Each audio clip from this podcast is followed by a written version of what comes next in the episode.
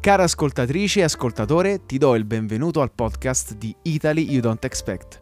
Io sono Simone e oggi ti porterò alla scoperta della magnifica Orvieto. Una delle città più affascinanti dell'Umbria possiede capolavori di arte ed ingegno famosi in tutta Europa.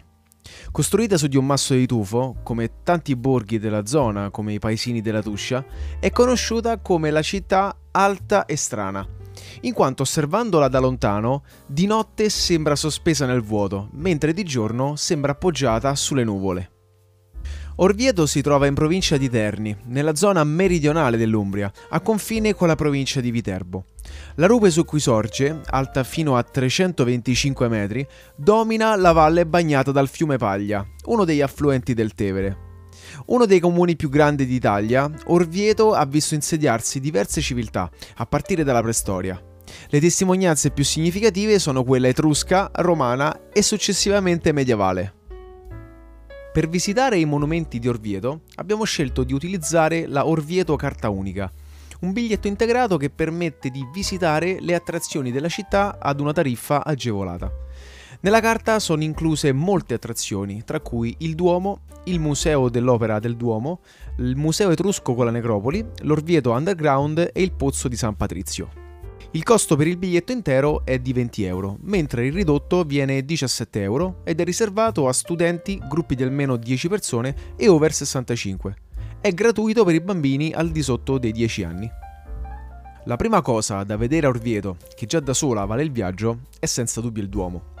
Capolavoro dell'architettura italiana e mondiale, il Duomo è un maestoso esempio di architettura gotica e romanica.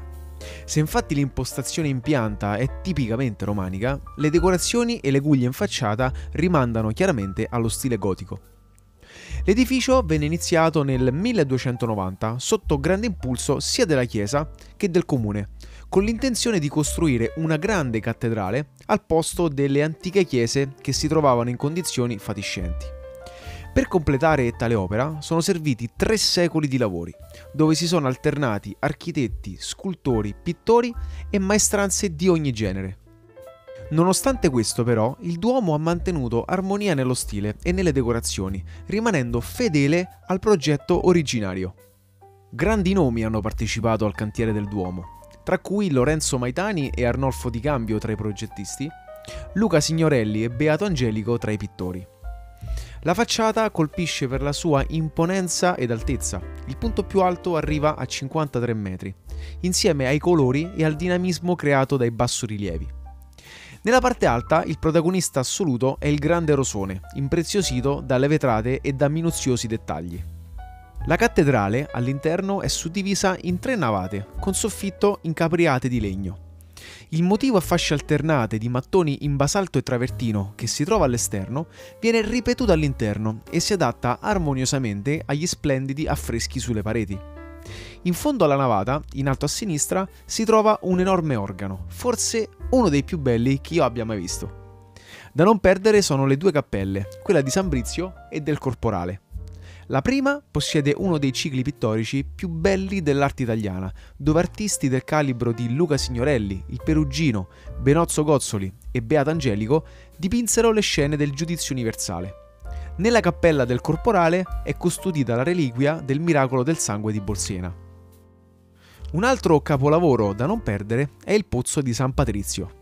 Costruito nel XVI secolo da Antonio da Sangallo il Giovane, per forma e sistema costruttivo somiglia alla scala elicoidale del vicino Palazzo Farnese a Caprarola. Il pozzo fu voluto da Papa Clemente VII, che all'epoca si rifugiò ad Orvieto dopo il sacco di Roma, per avere una fonte di approvvigionamento di acqua nel caso di assedi prolungati. Il pozzo si trova poco fuori le mura, in piazza Caen, a due passi dalla rocca.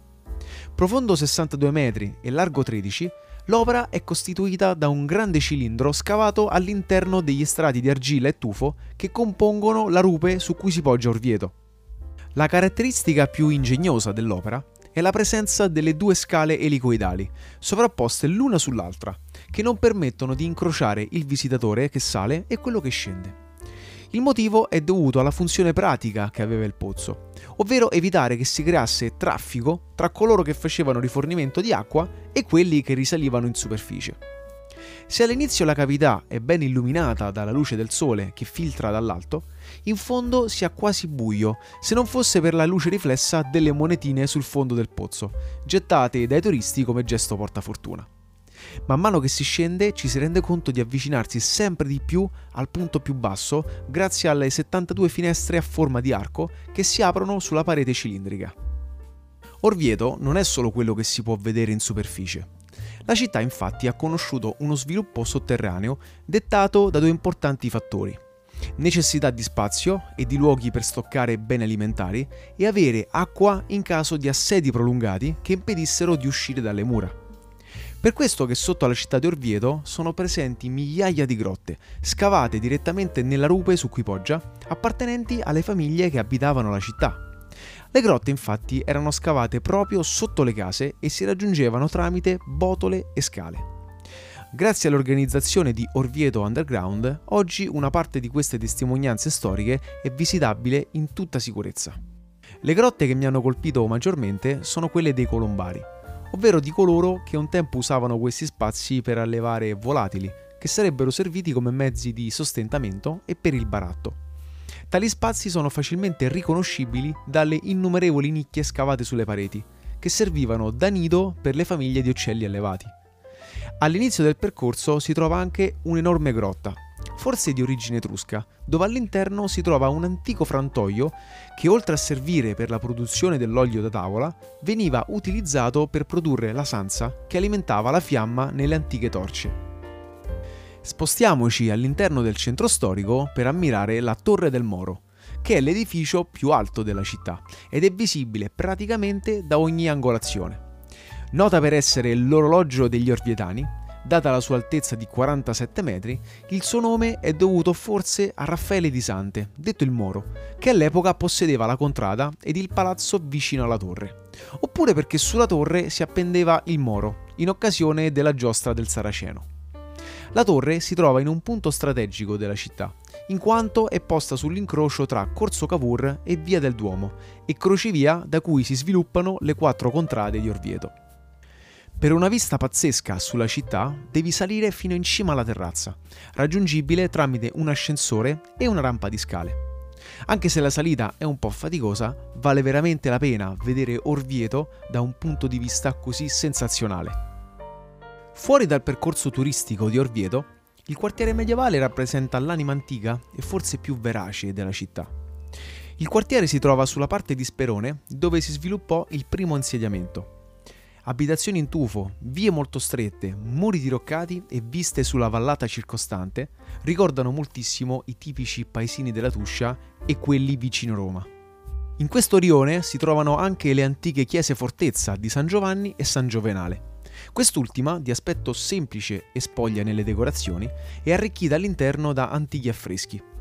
Uscendo dalla porta principale troverai di fronte a te uno dei belvedere più belli di Orvieto. Nel quartiere medievale si trova il Pozzo della Cava, rinvenuto nel 1984, e la chiesa della Madonna della Cava, uno dei santuari più piccoli d'Italia. Se avessi più tempo a disposizione per visitare Orvieto, ci sono tante altre attrazioni da scoprire. Tra queste la Rocca Albornoz, che custodisce i giardini della città e da cui si gode di un panorama suggestivo.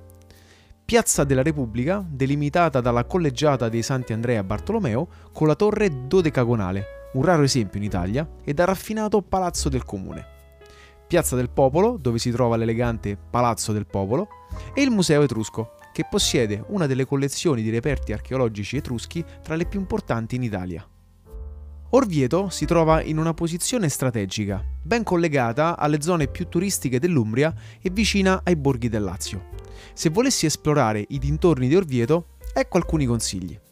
A soli 30 minuti di auto si trova Civita di Bagnoreggio, il borgo più caratteristico e conosciuto della Tuscia. A pochi minuti di auto da Civita si trova anche Celleno, il borgo fantasma. Se vuoi scoprire altri borghi umbri, vicino ad Orvieto ci sono i graziosi borghi di Ficulle e Allerona. Se desideri fare una passeggiata nella natura, in mezz'ora arriverai al lago di Bolsena, il più grande e suggestivo del Lazio. Spero di averti fornito degli spunti interessanti per pianificare la tua visita ad Orvieto. Se vuoi avere maggiori informazioni sulle mete italiane poco conosciute, leggi il nostro blog www.italyoudontexpect.com e seguici su Instagram e su TikTok. Io ti ringrazio per avermi ascoltato e ti do appuntamento al prossimo episodio.